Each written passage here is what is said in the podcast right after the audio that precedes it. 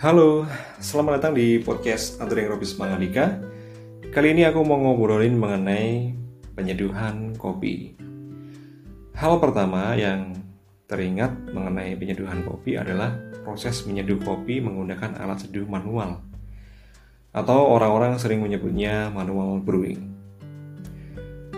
Pertanyaan umum orang awam terkait alat ini adalah penggunaannya, prosesnya, dan perbandingan antara alat manual terhadap hasil seduhan.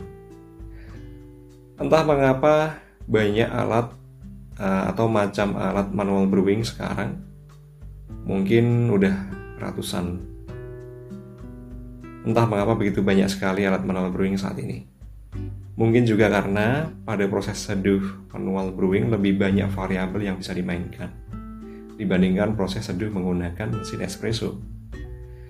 Dan hal ini memberi peluang para produsen alat seduh manual untuk mengembangkan dan bahkan menambah macam produknya. Namun begitu teman-teman, prinsip dasarnya sama, yaitu ekstraksi. Proses ekstraksi sederhananya kita mengambil padatan yang dapat terlarut dari kopi tersebut. Kalau menurut buku berjudul Kopi, Seduhan, dan Kesehatan dari Pusat Penelitian Kopi dan Kakao menyebutkan bahwa kopi dapat diekstrak maksimal 30% dan 70%-nya tidak dapat terlarut atau berupa ampas. Dan idealnya sesuai Brewing Control Chart, kopi diekstrak antara 18 sampai 22% saja. Lalu di mana letak perbedaan antara alat seduh manual tadi? Pertanyaan ini memang susah dijawab karena memang harus dibuktikan dulu. Dan ini menjadikan alasan kenapa alat-alat tersebut perlu dibeli.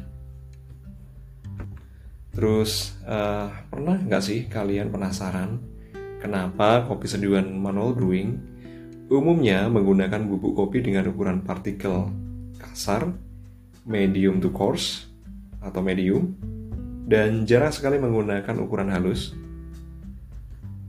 Umumnya, hal ini untuk menghindari over extract, yaitu hasil ekstraksi lebih dari 22% sesuai Brewing Control Chart yang umumnya sering kita kenali dengan cita rasa pahit yang berlebihan.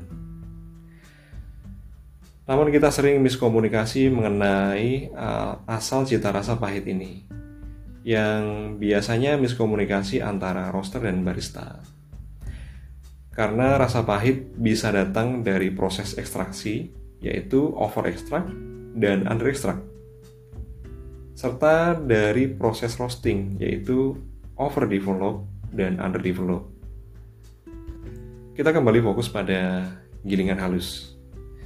Maka ketika kopi tersebut diekstrak dengan gilingan halus dan itu over extract, menghasilkan rasa pahit seperti jika seperti kacang mentah, kentang mentah, jagung mentah, terkesan lengket di lidah seperti bergetah dan sejenisnya.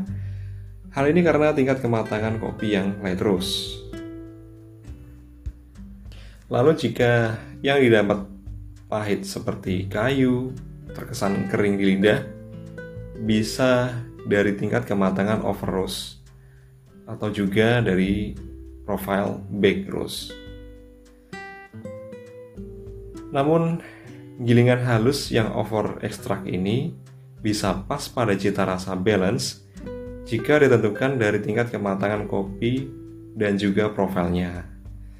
Sederhananya, roster menentukan tingkat kematangan kopi yang juga akan mempengaruhi tingkat ukuran partikel gilingan kopi yang bertujuan menghasilkan seduhan yang balance atau tepat cita rasanya.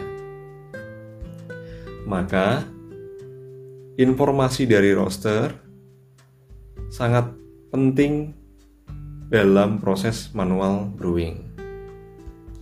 Dan jawaban kenapa manual brewing cenderung menggunakan gilingan kasar karena tingkat kematangan kopi yang digunakan adalah light, light to medium, dan medium. Tingkat kematangan ini memang dipilih oleh roaster karena ingin tetap mempertahankan originalitas, aroma, flavor, dan organik materialnya.